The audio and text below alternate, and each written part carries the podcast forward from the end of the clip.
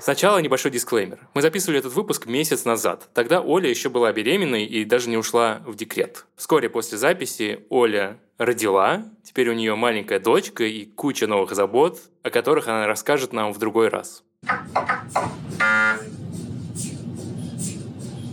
Привет! Это «Прием» – подкаст Тинькофф журнала про здоровье и медицину. Я Оля Кашубина, шеф медредакции «Этаже». А я журналист Султан Сулейманов. Сегодня мы, как и обещали, возвращаемся к вам со специальным выпуском про беременность. Оля прямо сейчас проходит через этот этап, и она на финальных стадиях, так что она нам расскажет всю правду от начала и до почти конца этого прекрасного периода жизни.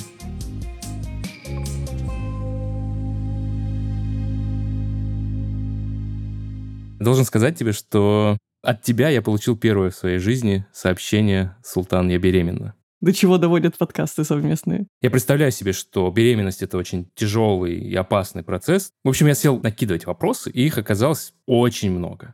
Во-первых, ты уже проходила через беременность и роды. Как ты решилась на это еще раз? Есть такая популярная шутка, что женщины, когда рожают, кричат, чтобы я еще раз, там не то чтобы забеременела, но сексом занялась. Но вообще у боли, практически у любой боли, у человека есть свойство забываться. У нас, в принципе, нет отдела памяти, который отвечает за чувство боли. То есть мы не помним, как конкретно больно. Мы, конечно, помним, что это неприятно, как мы там, не знаю, страдали, лежали, стояли, кричали, но у нас нету возможности воссоздать в своей голове эту боль есть мнение, что это специальная функция, которая нужна для того, чтобы как раз женщины рожали больше, чем один раз в своей жизни. Потому что если бы мы эту боль все время помнили, то, конечно же, мы на это никогда второй раз не пошли, я бы сказала так, что когда я беременела и рожала в первый раз, это было какое-то любопытство, ну и такое желание использовать функционал своего тела на 100%. По поводу второй беременности и родов я бы сказала, что это событие, которое может произойти только по большой любви. ну, то есть, наверное, это уже гораздо более осознанная история, потому что здесь ты уже точно знаешь, на что ты идешь, и не сказать, что это тебя успокаивает. Более тяжелым мне в этом видится как раз то, что происходит после родов. То есть первые годы ребенка, они тяжелые. Просто я, например, очень тяжело переживаю недостаток сна. И вот это меня скорее отстраивало от всего этого репродуктивного процесса. Мы в прошлом сезоне целый выпуск посвятили подготовке к беременности, и ссылку на этот выпуск мы оставим в описании. Но это была теория. Что у тебя, Оль, в этот раз? Абсолютно точно эта беременность была желанной, запланированной. Наступил какой-то момент, когда я просто перестала пить противозачаточные таблетки. Это был момент согласованного начала планирования беременности. Мне кажется, что этот момент всегда надо обсуждать с партнером и не делать из этого в кавычках приятный сюрприз, Действительно, к беременности надо готовиться, и более того, это, наверное, такое легкое предостережение для наших слушательниц, у которых уже есть опыт беременности, и которые думают, что, да, блин, я уже все знаю. Я, как человек, у которого между этими событиями прошло 6 лет, могу сказать, что, блин, вообще время не стоит на месте. Поверьте, есть очень много обновлений. Оказывается, появляются новые рекомендации, появляются новые тесты, и есть много чего, что можно сдать впервые, несмотря на то, что беременность уже не первая, и тем самым повысить свои шансы на благополучные беременности роды. В частности, для меня таким открытием стало существование тестов генетических, которые позволяют исключить мутации, приводящие к развитию таких тяжелых и страшных для многих родителей болезней, как, например, спинальная амиотрофия. Это состояние, когда парализует постепенно-постепенно мышцы всего тела у ребенка, и самые дорогие на свете лекарства, золгисма, по-моему, называется, стоит там несколько миллионов, не факт, что поможет. Короче говоря, это страшный-страшный кошмар. Мне кажется, любой пары, которая планирует завести детей, думает, блин, а что если родиться родится не очень здоровый ребенок. Так вот, такие генетические тесты стоят на самом деле довольно дорого. По-моему, я заплатила прошлым летом 16 тысяч рублей, кажется, за тест. Потом сдавала его только я, а не мой муж, но так и надо, потому что когда у одного из партнера нет мутаций, за второго можно не переживать, потому что эти мутации рецессивные, то есть они должны встретиться две. Если у тебя все нормально, неважно, что у мужа, он сдает только в случае, если у тебя эти мутации обнаруживаются. Если у него все нормально, то опять же ничего делать не надо. Но тест вообще делается один раз на всю жизнь, жизнь, поэтому, мне кажется, хороший подарок на день рождения какой-нибудь молодой женщине, у которой еще нет детей. То есть можно ей подарить такой тест, она его сдаст, и на всю жизнь будет уверена, что у всех ее детей будет по части этих заболеваний все нормально. Кроме того, я еще сдавала антитела, проверяла, есть ли у меня антитела краснухи и ветрянки. То есть это анализы, которые позволяют убедиться, что во время беременности тебя никто не заразит этими инфекциями детскими, потому что с возрастом, даже если ты болел или болела в детстве, или если у тебя есть прививка, иммунитет ослабляется, и нет ничего хуже, чем узнать во время беременности, что у тебя был контакт с каким-то человеком, который потом заболел ветрянкой или краснухой. Как я потом выяснила, еще и корью. Про корь я не подумала. И, как назло, уже будучи беременной, выяснилось, что у нас началась вспышка кори, и болели соседские дети. Моей собственной дочке, к счастью, была прививка, и она не заболела. Но когда я рассказала своему врачу о том, что у нас корь, она очень напряглась и отправила меня уже сдавать антитела в момент, когда я уже была беременна. И, к счастью, они у меня оказались. Ну, вообще, да, лучше все сдать заранее, потому что и прививки тоже надо обновить заранее. Есть прививки, которые нельзя делать во время беременности. Я помню момент, когда ты рассказала мне, что ты беременна. Как много времени у тебя прошло между тем, как ты увидела те самые две полоски, до того, как ты начала рассказывать сначала мужу, потом окружающим о беременности, когда ты начала сама себя воспринимать как беременную? когда ты видишь две полоски, ты вообще как бы не то чтобы не радуешься, да, ты такой понимаешь, что ты вступил в игру, но это еще не значит, что все, надо бежать, покупать розовые или там голубые пинеточки и всячески уже визуализировать себе своего будущего ребенка. Действительно, я отреагировал, ну, не холодно, но, скажем, довольно спокойно. Это еще не финал, и это еще не означает, что эта беременность закончится родами. Поэтому надо просто сделать все, что от тебя зависит, чтобы снизить все риски и не радоваться до какого-то момента, когда беременность уже будет прогрессировать и вот выйдет из первого триместра. То есть как бы надо выйти из этой красной зоны вначале, а потом радоваться. Но мужу, конечно, я сказала сразу, опять же, потому что это все было запланировано. Уже он, будучи таким опытным отцом, ну не то чтобы не радовался, он, конечно, радовался вместе со мной, но мы как бы не ликовали. Это не было вот каким-то таким восторженным обсуждением, вау-вау. Более того, я уже на тот момент знала, что делать, и знала уже первые шаги к тому, чтобы убедиться, что все идет по плану, потому что это определяется через гормон ХГЧ, который тест-полоска в стандартных тестах на беременность фиксирует, по-моему, в показаниях 20 вот, международных единиц на миллилитров. Этот показатель должен нарастать каждые два дня, удваиваться. Поэтому можно сразу после того, как вы сделали тест на беременность, домашний с мочой, стоит пойти в лабораторию в частную и сдать анализ крови на тот же самый гормон, и потом его сдать еще раз через два дня и увидеть, есть ли это удвоение. Потому что если удвоения нет, значит, возможно, это внематочная беременность. Возможно, это какая-то там биохимическая, ложная, какая угодно еще беременность. Короче, в норме он должен удваиваться, а в момент, когда он достигнет тысячи, надо идти и делать УЗИ, потому что на тысячи уже видно плодное яйцо. И тогда уже можно убедиться, что как минимум беременность есть, как минимум она маточная, а не внематочная. Ну и как бы это как бы такой самый-самый базовый уровень спокойствия, что все идет как надо. Вот это все я проделала, убедилась, что все идет ровно, и потом, по-моему, уже начала хоть кому-то об этом рассказывать где-то в момент уже, когда было 12 недель, и когда я сделала первое скрининговое УЗИ, убедилась, что все хорошо, вот тогда я уже, по-моему, даже сказала на работе, Хотела всех предупредить заранее, чтобы какие-то рабочие планы не пошли к черту еще через полгода, когда я уйду. И мы как раз успели дозаписать третий сезон к концу твоей беременности.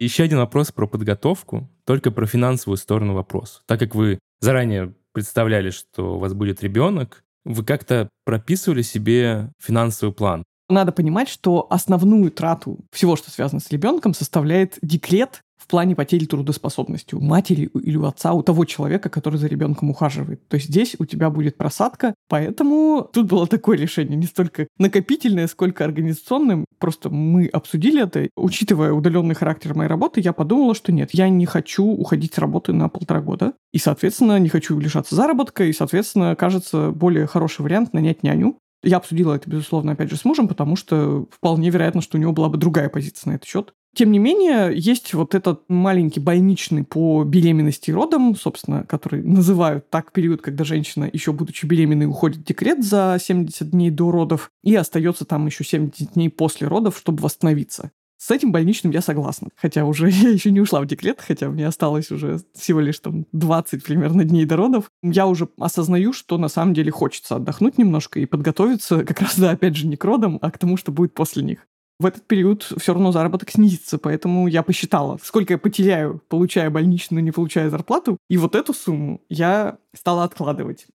Что если тебе не удалось пока отложить всю сумму, потому что тебя постоянно тянет на фейхуа с черной икрой, и огурцы с сметаной с рынка. Как вообще с необычной едой тянет для тебя? Слушай, у меня интересный опыт, потому что в первую беременность у меня вообще не было ничего, никаких симптомов того, что я беременна, ну, ровно до тех пор, пока у меня не начал увеличиваться живот. я, честно говоря, была абсолютно уверена, что это какой-то женский заговор, что просто женщины договорились во время беременности там падать в обмороки, говорить, ой, мне так плохо, пожалуйста, можно я не пойду на работу, купи мне, пожалуйста, черный икры, дорогой. То есть у меня не было абсолютно ничего, никаких симптомов, я себя чувствовала прекрасно. Что изменилось в этот раз? В этот раз у меня было что-то похожее на токсикоз. Ну, то есть в какой-то момент я очень люблю кофе пить по утрам. Я поняла, что я не могу пить кофе, я не могу пить чай. Меня просто, ну, подташнивает от многих продуктов перепробовала кучу напитков, там обнаружила, что Иван чай ничего, и Ройбуш ничего. То есть были какие-то вот такие маленькие лайфхаки, потому что просто я банально не могла есть то, что привыкла. У меня не было ни разу рвоты, но вот это было такое состояние какой-то мутности. А потом оно, к счастью, прошло. Вопрос, который странно задавать по зуму, обычно его задают лично. Какой живот на ощупь? Ощущение у меня, что это такой воздушный шар с плотными стенками, но сейчас я к нему прикоснусь, и он чпок, и нет. Султан, что ты сделал?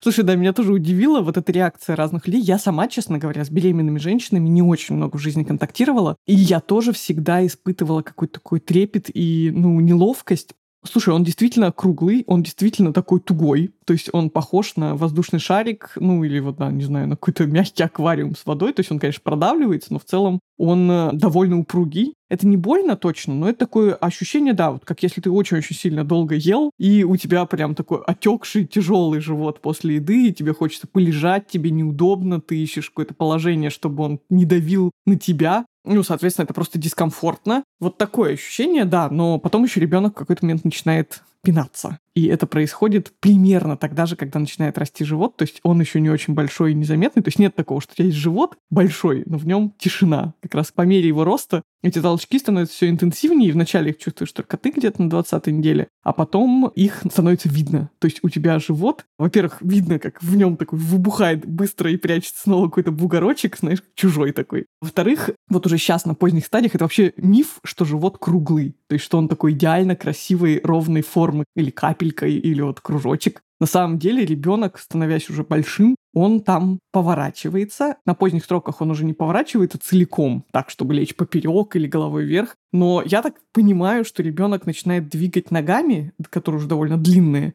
и живот может быть асимметричным. То есть у тебя может с одной стороны быть живот такой довольно большой, а с другой он как бы так смещается. Или, например, он может стать поперечным, то есть как бы таким очень широким, но не очень высоким. Или может в центре, в районе пупка образоваться такая ямка. И ребенок спит так несколько часов, и ты несколько часов сидишь, и у тебя какой-то некрасивый живот, который даже страшно кому-то показать. Такие трансформации с ним происходят. А ты ребенка чувствуешь только когда он пинается и ворочается, или ты можешь такая, муж, иди сюда, на ногу пощупай, там, или на голову пощупай, как бы не, не то, чтобы он там дергается, но ты так можешь геолоцировать его за стенкой живота. Когда ребенок спит, ты примерно можешь нащупать, где он лежит. Ты не можешь пощупать его за ручку, за ножку, он как-то там так. Если он спокоен, он более-менее такой весь расслабленный, мягенький, и он там не, не то чтобы на распорках стоит в животе. Но, безусловно, периоды активности ребенка и периоды покоя очень сильно отличаются. В моем случае ребенок очень активный, она двигается довольно часто, и периоды, когда она активно двигается, спит и вяленькая, скажем, они очень четко между собой разграничиваются. То есть я всегда могу почувствовать, что она проснулась. Это происходит несколько раз в день, может быть, 4-5, ну, как я чувствую вот эти моменты бурления, толчков и всего такого. Это может занимать несколько часов, Иногда она может икать, и это чувствуется и по ритмичным толчкам. Иногда, видимо, она просто разминает какое-то движение, тренирует его, и оно повторяется много раз, как пинок куда-нибудь в район печени каждые несколько минут. В общем, бывает по-разному, но врачи советуют за этим следить, потому что считают, что это очень подозрительно и плохо, если ребенок замер, и ты его, например, не чувствуешь 12 часов. 12 часов тишины — это прям страшная ситуация. Я тоже всегда думала, господи, а что же я буду делать? То есть сколько я дам времени себе не паниковать, если вот проснусь с утра, и все, не будет ничего происходить. Но в моем случае как бы действительно не надо особо паниковать, потому что, правда, это происходит очень часто. И более того, даже когда я совершаю какие-то активные действия, записываю подкаст или куда-то иду, сейчас уже она перестала со мной согласовывать свои периоды сна. И часто бывает так, что я что-то делаю, и она что-то делает, и это не очень удобно. Раз она уже чувствуется и постоянно себе напоминает, мешает ли это вам заниматься сексом? Вы такие, блин, тут третий в комнате. На самом деле, как-то ты абстрагируешься от этого, безусловно. Плюс, удивительное дело, но когда мы занимаемся сексом, ребенок почему-то всегда спит или притихает. Он, видимо, немножко не понимает, что происходит с ним и предпочитает не отсвечивать. Это интересно, потому что вообще сексуальность во время беременности — это не обязательно какая-то нисходящая история. То есть не обязательно беременность для женщины в голове подсознательно сразу означает, что все, миссия выполнена, какой уж теперь секс. У многих так происходит, особенно, опять же, у женщин с каким-то неудачным опытом предыдущих беременностей, хотя нет никаких медицинских и научных доказательств того, что как-то может не травматичный секс, не какой-то экстремальный навредить беременности. Интересное дело, что как раз когда вот все эти первые месяцы и риски беременности проходят, и женщина переходит в следующий триместр, она часто как раз как-то расцветает, как-то так меняется гормональный фон, что как раз секс становится очень классным, очень интересным.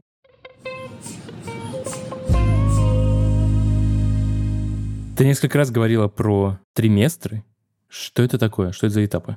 Это условное деление. Вообще мы знаем, что беременность длится 9 месяцев, как принято считать, или 40 недель. Но также беременность делят на триместры, и вот зачем. Это связано с тем, что эти три триместра, первый, второй, третий, каждый из которых занимает примерно по 12-13 недель, они различаются по каким-то ограничениям, запретам и тому, что происходит в эти триместры первый триместр, как ни парадоксально, который чуть ли не наполовину может пройти еще в такой несознанке, когда ты еще, ну, не знаешь, что беременна, или не уверена, что все пойдет хорошо. Это самый ответственный триместр, когда происходит все самое основное и закладываются все органы, вот, в общем, все самые страшные вещи, которые могут произойти с ребенком во время беременности, происходят в самом-самом начале. Или, наоборот, хорошие и важные. Второй триместр считается таким супер светлым классным временем, когда женщина еще не страдает от тягот вынашивания большого ребенка, но при этом это уже безопасно. Вроде все органы уже заложены. Первый скрининг показал, что все хорошо. То есть это самый такой классный, активный, бодрый период. И часто уходят при этом симптомы токсикоза, слабости, сонливости, все. То есть женщина абсолютно нормально и чувствует себя здорово.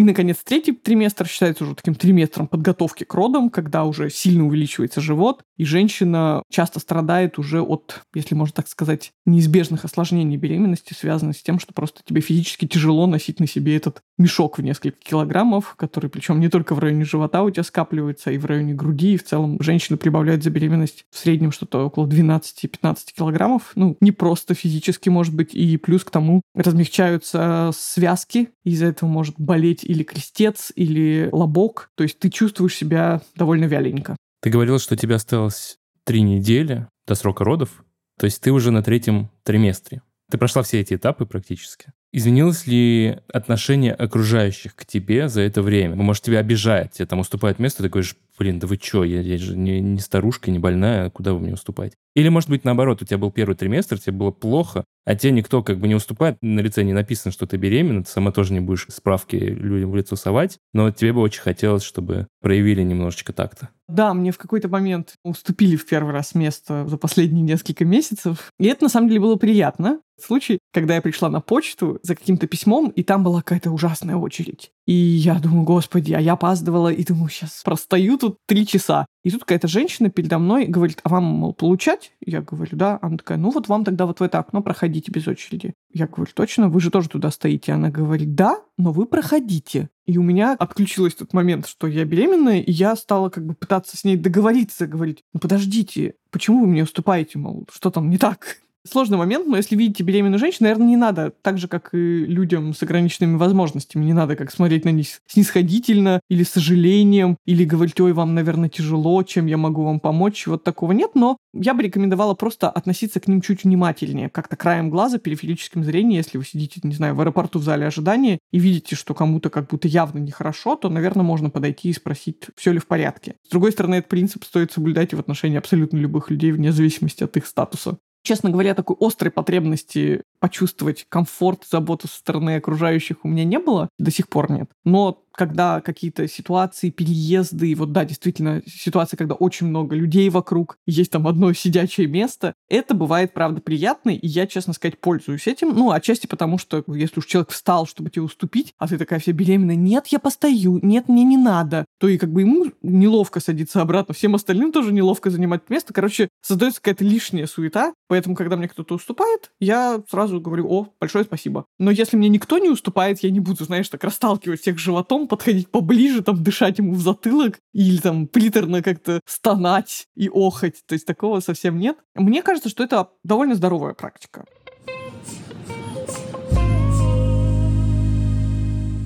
Давай про быт еще поговорим. Ты как-то упоминала, что тяжело с животом шнурки завязывать. Ну и в целом чувствуешь себя чуть менее ловкой и чуть менее гибкой, наверное, чем без живота. Что еще меняется в бытовом плане?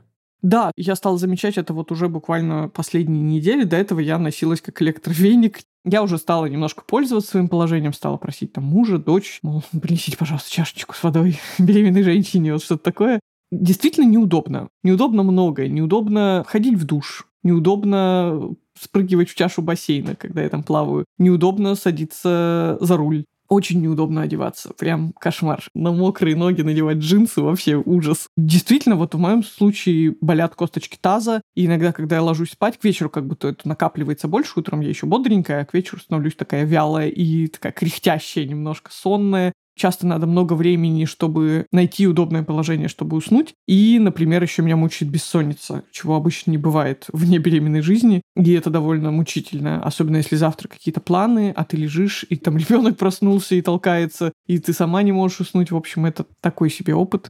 Когда смотришь на жизнь беременных женщин, кажется, что они только и делают, что ходят по врачам, постоянно им надо сдавать какие-то анализы, обследования, там, УЗИ. Как на самом деле это происходит?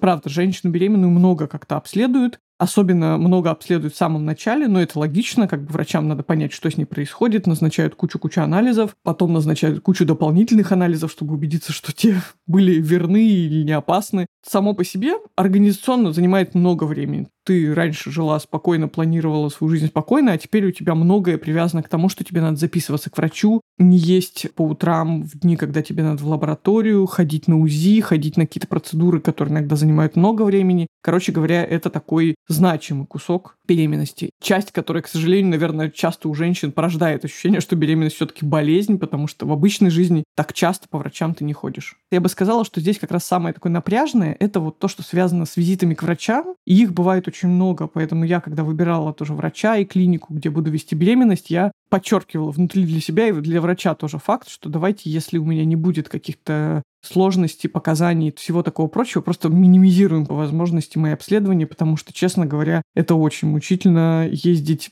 например, сдавать мочу чуть ли не каждую неделю. И, кстати, знаешь, чувствую себя не очень уверенно, рассказывая обо всем этом, хотя вроде бы я что-то помню, но мне кажется, тут будет логично спросить того самого человека, который как раз в моем случае выписывал мне все эти назначения и направления. Мы решили, что будет классно позвать в этот выпуск моего лечащего врача, кандидата медицинских наук и гинеколога клиники Фомина Веру Павловну Макейчук. В первом триместре у нас кровь на анализы сдается всего один раз при постановке на учет. Это клинический анализ крови, ВИЧ-сифилис, гепатит, биохимический анализ крови и коглограмму. Это показатели свертываемости крови. Практическое значение этого до конца не ясно, но традиционно сложилось, что вот мы смотрим эти показатели, давайте и продолжим это делать.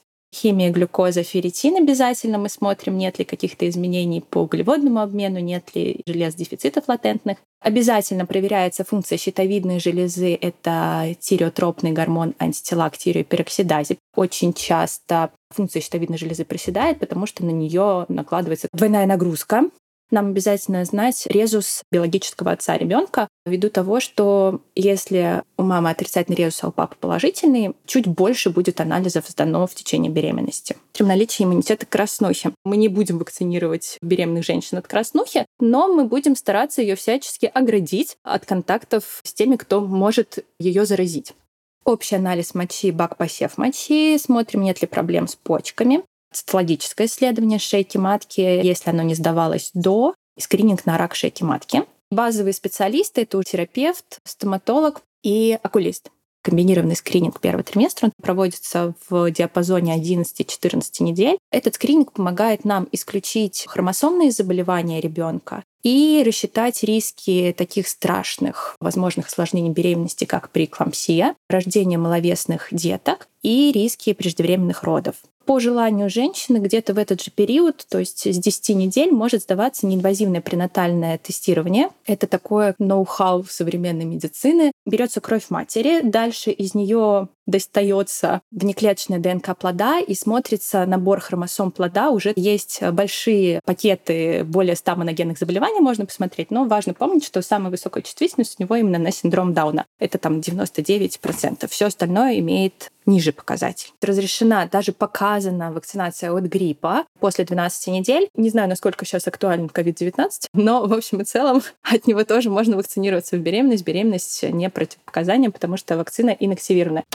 Да, все это было в моей жизни, и более того, благодаря Вере Павловне я впервые в жизни прошла через то, что называется неинвазивный пренатальный тест, который позволил мне уже на десятой неделе беременности узнать, что у меня будет девочка. Хотя смысл этого теста в другом, в том, чтобы проверить, все ли нормально с количеством хромосом, исключить серьезные хромосомные патологии. Но побочным эффектом есть маленькая строчка внизу этого теста, которая называется X-хромосома, или она там обнаружена или не обнаружена. И это значит, что у тебя будет девочка или мальчик. Я, конечно, представляла до этого, что увижу это только на УЗИ на втором, то есть на 20 неделе, через еще три месяца. А так узнала и вот кликнула на этот файлик. Такой у меня было гендер-ревил пати на одного. Кликнула на файлик в почте в электронной и увидела вот эту заветную строчку. Потом ходила, улыбалась и думала, как я кому об этом расскажу.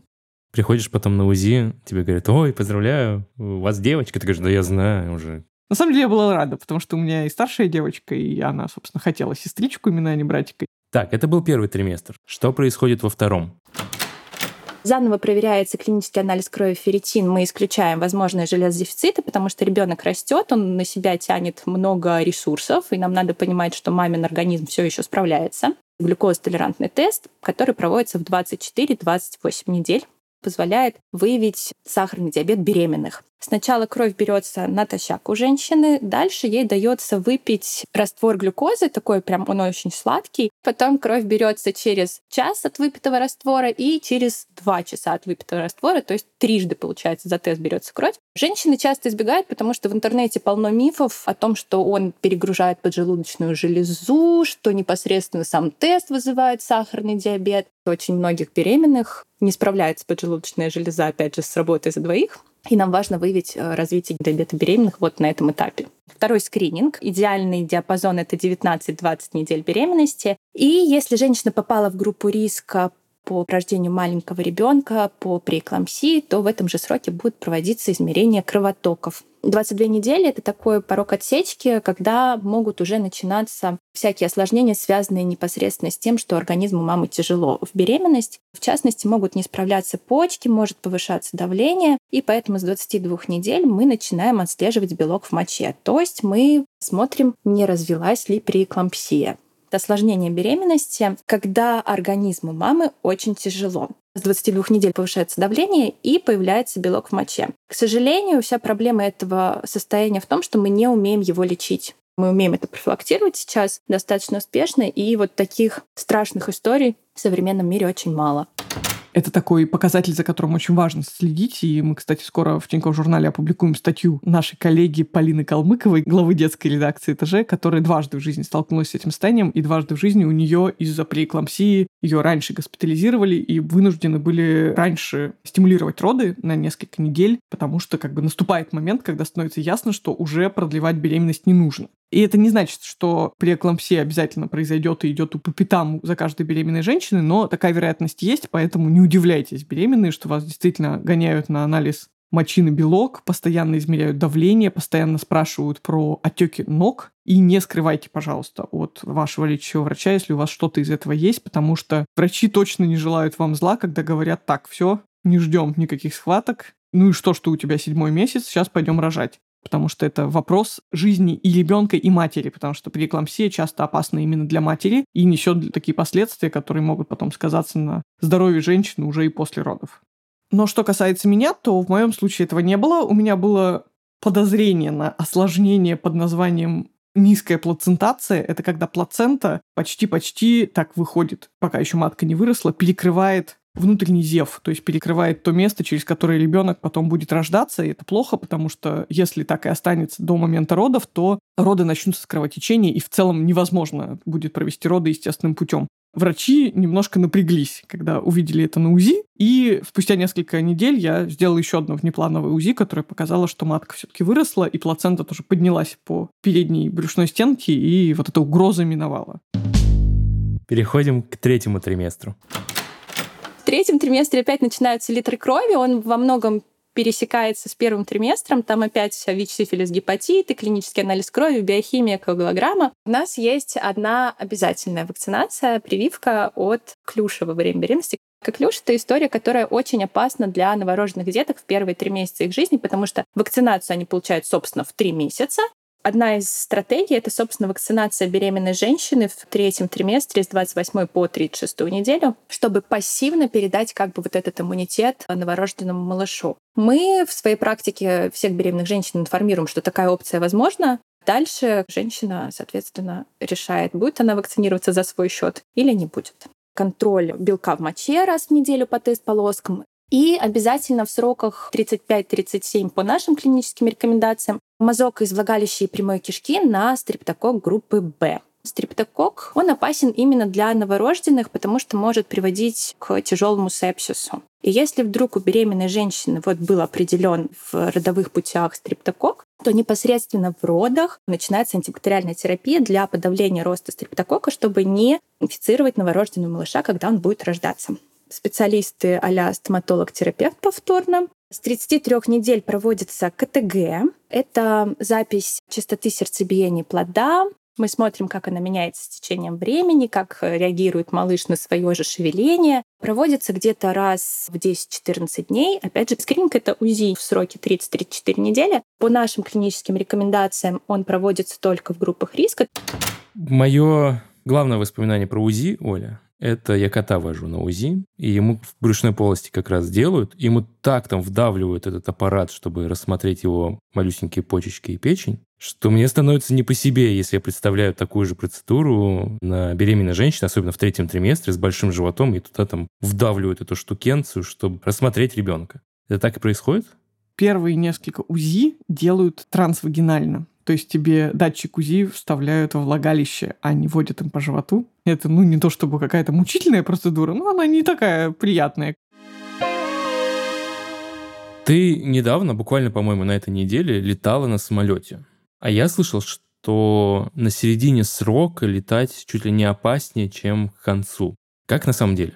Действительно, многие авиакомпании запрещают летать на поздних сроках после 36-й недели. Я думаю, что на самом деле они просто не хотят этой внештатной ситуации на борту, чтобы там стюардесса принимала роды, все другие пассажиры зажмуливались, детей прятали, кричали, потом этому ребенку надо было бы дарить золотой билет на все рейсы этой компании до конца жизни. Короче, сплошные проблемы с этими беременными. Я думаю, что причина в этом. Честно тебе скажу, я летала на 36-й неделе, на прошлой, и меня никто не спросил, вообще никто не спросил, хотя еще было тепло, я была в платье. То есть пассажиры видели, но на всяких паспортных контролях, на досмотрах никому не было интересно, ни, никакая справка от врача не пригодилась. Ну и в полете я чувствовала себя прекрасно перелеты в беременность не противопоказаны. Раньше считалось, что это может приводить к выкидышам и так далее, но на сегодняшний день доказано, что это не работает, такой корреляции нет второй триместр, он наиболее оптимальный, потому что, с одной стороны, в первом триместре там, э, знаете, сонливость, токсикоз, паршиво бывает, а в третьем уже большой живот.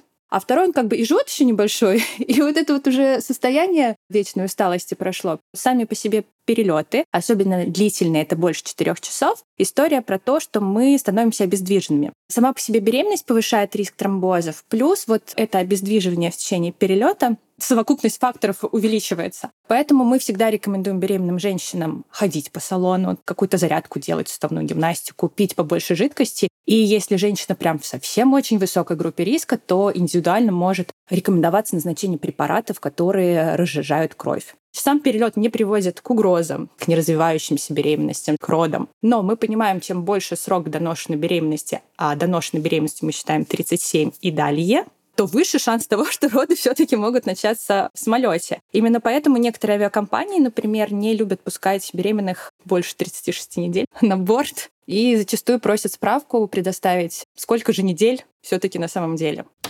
А ты сталкивалась с непрошенными советами? Может, тебе как раз перед полетом мамы, бабушки говорили, ой, куда же ты полетишь-то, зачем тебе, сиди дома, уже пора.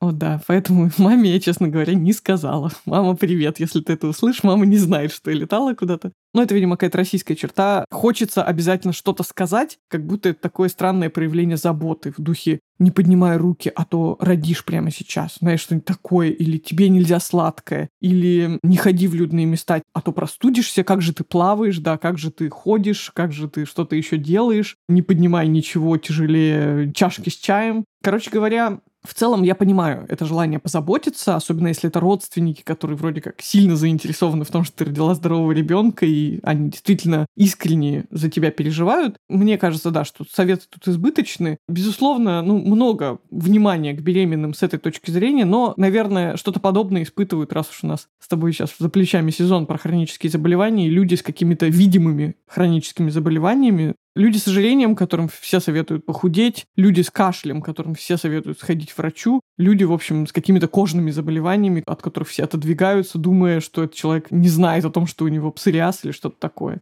А что все-таки противопоказано во время беременности, если даже летать можно? По поводу алкоголя. С момента планирования беременности в идеале там за три месяца до ограничить. По поводу вредных привычек, да, безусловно, вне зависимости от срока мы ограничиваем с постановки на учет по беременности. Все остальное, на самом деле, все же беременность не болезнь, и мы ориентируемся только на самочувствие женщины. В плане спорта это история про ограничение контактных видов спорта. Ближе к третьему триместру стоит ограничить езду на велосипеде, потому что уже баланс сложно держать, легко потерять равновесие и опять же, травмироваться, упасть. И с этой же точки зрения там какие-нибудь коньки, ролики. То есть где нужен баланс, в третьем триместре стоит от этого воздержаться. Стараемся ограничивать сырые продукты, сырые яйца, сырое мясо, потому что высок риск каких-либо инфекционных осложнений. Вся продукция должна быть термически обработанной, по поводу стоматологии. На самом деле все можно. Единственное, что стоматологи боятся беременных женщин. Надо прям найти врача, который сможет не побоиться. Самый безопасный, опять же, это второй период. Если это экстренная помощь, там, если женщина страдает и ей болит, понятное дело, никто не заставит ее страдать до родов. По поводу ортодонтического лечения, ну, там все же стараются откладывать эту историю на послеродовый период. Есть препараты обезболивающие, которые разрешены в беременность. По поводу снимков рта перед лечением вы обязательно предупреждаете стоматолога о том, что вы в положении, кладется на живот экран. И опять же, можно не волноваться, потому что делается снимок исключительно в ротовой полости. По поводу косметических процедур, тот же самый ботокс, он глубоко-то не проникает, он все равно действует вот местно, локально, и то есть мы понимаем, что он никак негативно воздействовать не будет. Что касается эпиляции, то здесь ориентируемся на болевой порог. В момент боли мышцы немножко спазмируются, в том числе матка может напрягаться, вот ощущение каменения.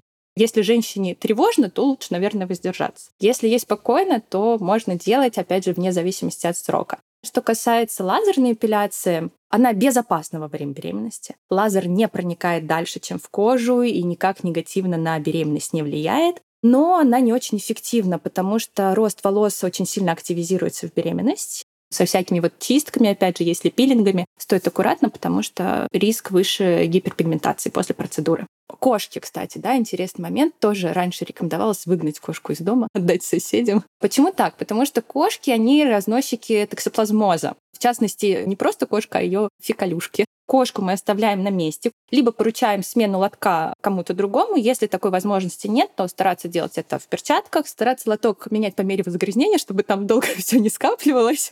С собаками все нормально. Они не разносчики. Оля, у тебя же есть кошка. Иногда она даже ходит по столу, когда мы с тобой записываемся. Как ты с ней взаимодействуешь? Что делаешь с коколюшечками? Я очень спокойно ко всяким таким легким факторам риска. Я, конечно же, обязательно мою руки после того, как почищу кошачий лоток. Если есть возможность кому-то делегировать его чистку, то делаю это с удовольствием. Но я не очень заморочена. Я сделала кошке все нужные прививки, какие только могли быть. Но она спит с нами, часто присутствует в нашей жизни. Не могу сказать, что я как-то стала заморочена на чистоте и чем-то таком. Мне даже наоборот нравится идея, что будет маленький ребенок и кошка в одном доме. Я считаю, что да, ребенок таким образом наестся больше грязи. Еще я когда-то давно слышал выражение «лечь на сохранение». Это какой-то такой особый ритуал, как будто бы. Что это вообще такое? Это каждой беременной придется пройти? Ты ложилась на сохранение?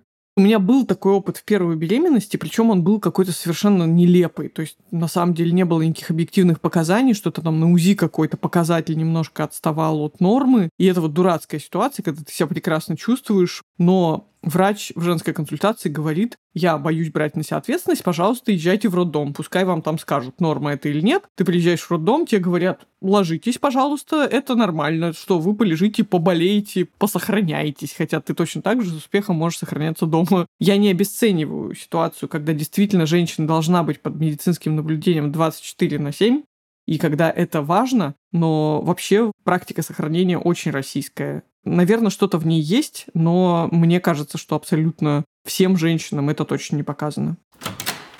40% физиологически протекающих беременности сопровождаются кровянистыми выделениями. На УЗИ увидели тонусу, боже, это угроза. Это тоже все не имеет отношения к настоящим угрозам преждевременных родов. На сегодняшний день не показан постельный режим женщинам с такими жалобами ввиду того, что это даже, наоборот, повышает риск тромбозов. Стараемся, наоборот, активизировать беременных женщин. Как раз это все про то, что беременность не болезнь, давайте как-то спокойнее ко всему относиться. У нас есть рекомендация 150 минут физической активности в неделю. Есть так называемый разговорный тест о том, что пока я делаю какую-то физическую нагрузку, я могу спокойно разговаривать. Как только у меня появилась одышка, и я не могу совмещать разговор плюс физическую активность, значит, эта физическая активность для меня избыточная. Но эту беременность, я так понимаю, ты перенесла на работе, и даже сейчас вот мы тащим тебя, тащим, не даем тебе отдохнуть, заставляем тебя записывать подкасты. Тебе не предлагали лечь в больницу, как-то переждать какой-то период? У меня был страшный эпизод, один за всю эту беременность, когда где-то примерно как раз уже вот на стыке первого и второго триместра у меня внезапно ни с того ни с сего случилось кровотечение. И я, честно говоря, к своему стыду медицинского редактора во мне все перевернулось, когда я увидела что-то похожее на месячные. Я подумала, что все очень плохо. И все, что я знала про кровотечение во время беременности, говорило о том, что это очень плохая ситуация. Я, конечно, тут же написала врачу. Конечно же, мы с мужем с самыми мрачными предчувствиями едем в больницу. Приезжаем, и выясняется на УЗИ, вообще тут как бы для меня открылась новая вселенная, что оказывается кровотечение — это не всегда конец беременности, и это не всегда выкидыш. Эта штука называется заоболочечная гематома, то есть внезапно в одном месте из-за того, что матка растет чуть быстрее, чем плод во всех его плодных оболочках, вот возникает такой как бы разрыв, и этот разрыв заполняется кровью. А потом в какой-то момент, когда матка еще немножко подрастает, эта кровь как бы вытекает через половые пути, и выглядит это как кровь, но при этом ребенок абсолютно в порядке, все родовые пути закрыты, ничего вообще не предвещает, все прекрасно с ребенком, все прекрасно с тобой, нет никаких угроз, связанных с этим, это даже не стало причиной для того, чтобы мне там, не знаю, запретили ходить в бассейн. Да, это повезло. А как дела со спортом вообще? Насколько тяжело тебе это давалось? Я занималась тренером до беременности, и когда беременность была еще довольно ранней, я тоже сочла своим долгом ему сказать. И тоже ожидала от него всякого, что он скажет, ой, знаешь, нет, честно говоря, я не хочу связываться с беременными, давай-ка ты будешь просто плавать где-то в стороне. Нет, он отреагировал очень спокойно, он сказал, у меня есть такой опыт, у меня были женщины, которые прям вплоть до самых родов ходили на занятия, поэтому давай. Я плаваю, как все. Мне очень доставляет большое удовольствие видеть, как я могу обогнать каких-то пенсионеров или просто женщин или мужчин, которые плохо умеют плавать. Мне нравится показывать это, может быть, другим не беременным женщинам, что смотрите, так можно, и это нормально, это не делает вас неспособной какой-то физической активности. Это какая-то моя феминистическая маленькая лепта в здоровое отношение к беременности в России. Я, конечно, слушаю тебя, Оль, и думаю, если бы я был женщиной и забеременел, я бы гораздо менее хладнокровно ко всему относился. Я бы переживал из-за всего, что происходит или не происходит. Но еще бы я переживал из-за того, что мои переживания могут как-то повлиять на благополучное развитие ребенка. Конечно, мы просим женщин не нервничать. Стресс и выкидыш, да, связь между ними есть, но непонятно, что первично. Выкидыш привел к тому, что у женщины случился стресс, или стресс привел к выкидышу. То есть вот на сегодняшний день, да, мы просим не нервничать, но мы не говорим о том, что вот иначе произойдет там что-то совсем печальное. Но нервничать вообще плохо. Когда я работала в женской консультации государственной, там было в основном вот, э, что можно я не приду, можно я не сдам и так далее. В частной медицине как-то наоборот сами женщины более тревожны. Допустим, приходит результат гемоглобин 107 во втором триместре, красным цветом выделяет лаборатория. Боже, я умираю, у меня анемия. И я объясняю, что нормы для беременных другие, это нормально, не переживайте. Нет, доктор, я умираю, мне нужна капельница с железом. Я говорю, нет, спокойно, стоп. Показываешь документы, где написано, что нормы беременных вот такие. А еще для спокойствия женщин сейчас часть обследований вот этих вот многочисленных убирают, чтобы, собственно, не видеть никаких лишних данных, не получать лишнюю информацию и меньше переживать и врачам, и самой будущей маме. Мы отказались от скрининга на антитела к токсоплазме, цитомегаловирусу. Очень часто приходит ложноположительный результат. Антитела к токсоплазме, что делать? В центр токсоплазмоза. И вот это вот начинаются круги ада. К счастью, на сегодняшний день эти анализы не сдаются. Вообще стараются загружать поменьше. Мы должны нервничать, а не беременная женщина. Оля, тебе совсем скоро рожать. У тебя все готово к родам? У тебя есть там доула, какая-то больница, может быть, ты выбрала какой-то экзотический способ рожания? Слушай, да, у меня даже есть специальная сумка уже собранная, в которой лежит все, включая гигиеническую помаду, зубную щеточку. Вот только тапочки я еще не положила, потому что они в сумке с бассейном у меня. Придумала, как я хочу рожать подготовила к этому мужа и обсудила с ним, что он тоже хочет пойти на партнерские роды, поэтому надо было ему сдать анализы. Можно сказать, что мы сделали все необходимое. Я хочу рожать по ОМС, потому что, честно говоря, я была впечатлена тем уровнем роддома, в который попала, и, кажется, там большой разницы не будет. Но, собственно, узнаем. Муж как-то подготовился к этому? Смотрел на YouTube видео про роды, чтобы настроиться, что его там ждет? Не знаю, я его не спрашиваю, уж тем более не говорю ему с упреком, ну что ты даже ролики не посмотришь, потому что кажется, что ему спокойно от того, что он знает, с кем он пойдет на роды, и, наверное, ему это будет интересно, как подкаст. Надеюсь, что все пройдет хорошо. Я отношусь к этому с абсолютным уважением. И вообще исторически же сложилось, что мужчины на родах не присутствуют. Никогда это не было мужским делом. И я готова принять расклад, когда он поймет, что ему не очень хорошо, и что ему душно, неприятные запахи и что-то такое. И мы с ним оговаривали это, что в случае чего он может выйти в любой момент, это не будет предательством, тем, что он меня бросил. И вообще его присутствие на родах — это именно про получение какого-то опыта, а не про то, что без тебя я не смогу, ты должен мне помогать и все такое, все такое. То есть надеюсь, что это будет просто интересное совместное приключение. Да, женщины рожают, мужчины принимают поздравления. Обычно так. А что насчет дочери? Вы с ней обсуждали будущее? Может, она уже заранее ревнует или ждет, когда мама приедет с конвертиком? Она давно хотела ребенка, еще одного в семье, ей было это интересно. Мне кажется, она и немножко нервничает, то есть ей все кажется, что она не сможет полноценно помогать и как-то подведет нас. В другие моменты, видимо, она переживает из-за того, что ей будет меньше внимания и так далее. Но в целом она настроена оптимистично, ей импонирует, что ее тоже спрашивают, какое будет имя, что к ее мнению прислушиваются и все такое. Не могу сказать, что она сильно вовлечена в процесс, но вроде бы настроена на какой-то интересный жизненный опыт, как и все мы, поэтому думаю, что все будет хорошо. Спасибо тебе большое, что ты пришла ко мне в гости, можно сказать, мой подкаст и рассказала о своем опыте, о своих переживаниях, э, о подготовке к родам. Вообще довольно интимный, мне кажется, процесс, но очень интересно. Я хочу пожелать тебе удачи с родами. Надеюсь, мы тебя услышим бодрой и веселой довольно скоро в этом же подкасте. Да, я тоже надеюсь. С одной стороны, не пытаюсь завысить ожидания и сказать, что на следующий день встану и побегу писать первый выпуск четвертого сезона приема, но с другой стороны, мне как-то важно чувствовать, что я никуда супер надолго не ухожу, потому что это моя профессиональная жизнь, и я хочу, чтобы она в моей жизни тоже оставалась, и хотя дети, наверное, откусывают от нее кусочки, но я не хочу отдавать ее целиком, поэтому надеюсь, что у нас все будет по плану и с тобой тоже.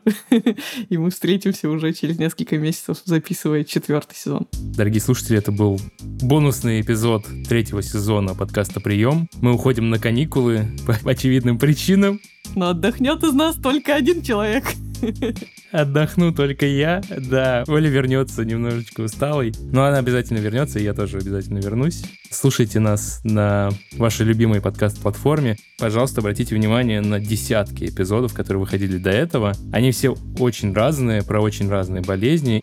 Да, и рассказывайте, как вам этот эпизод, предыдущие эпизоды, а также что вы хотите услышать в следующем сезоне. Мы будем принимать решения с оглядкой на ваши мнения. Все их вы можете оставить на почте подкаст собака journal.ru. Можете просто записать войсы голосовому боту, ссылки, и на это тоже оставим в описании. Поверьте, лично меня это очень будет мотивировать к тому, чтобы вернуться действительно и не завязнуть во всех этих пеленках, ползунках и подгузниках. Ну и пожелания удачных родов Оле вы можете отправлять туда же.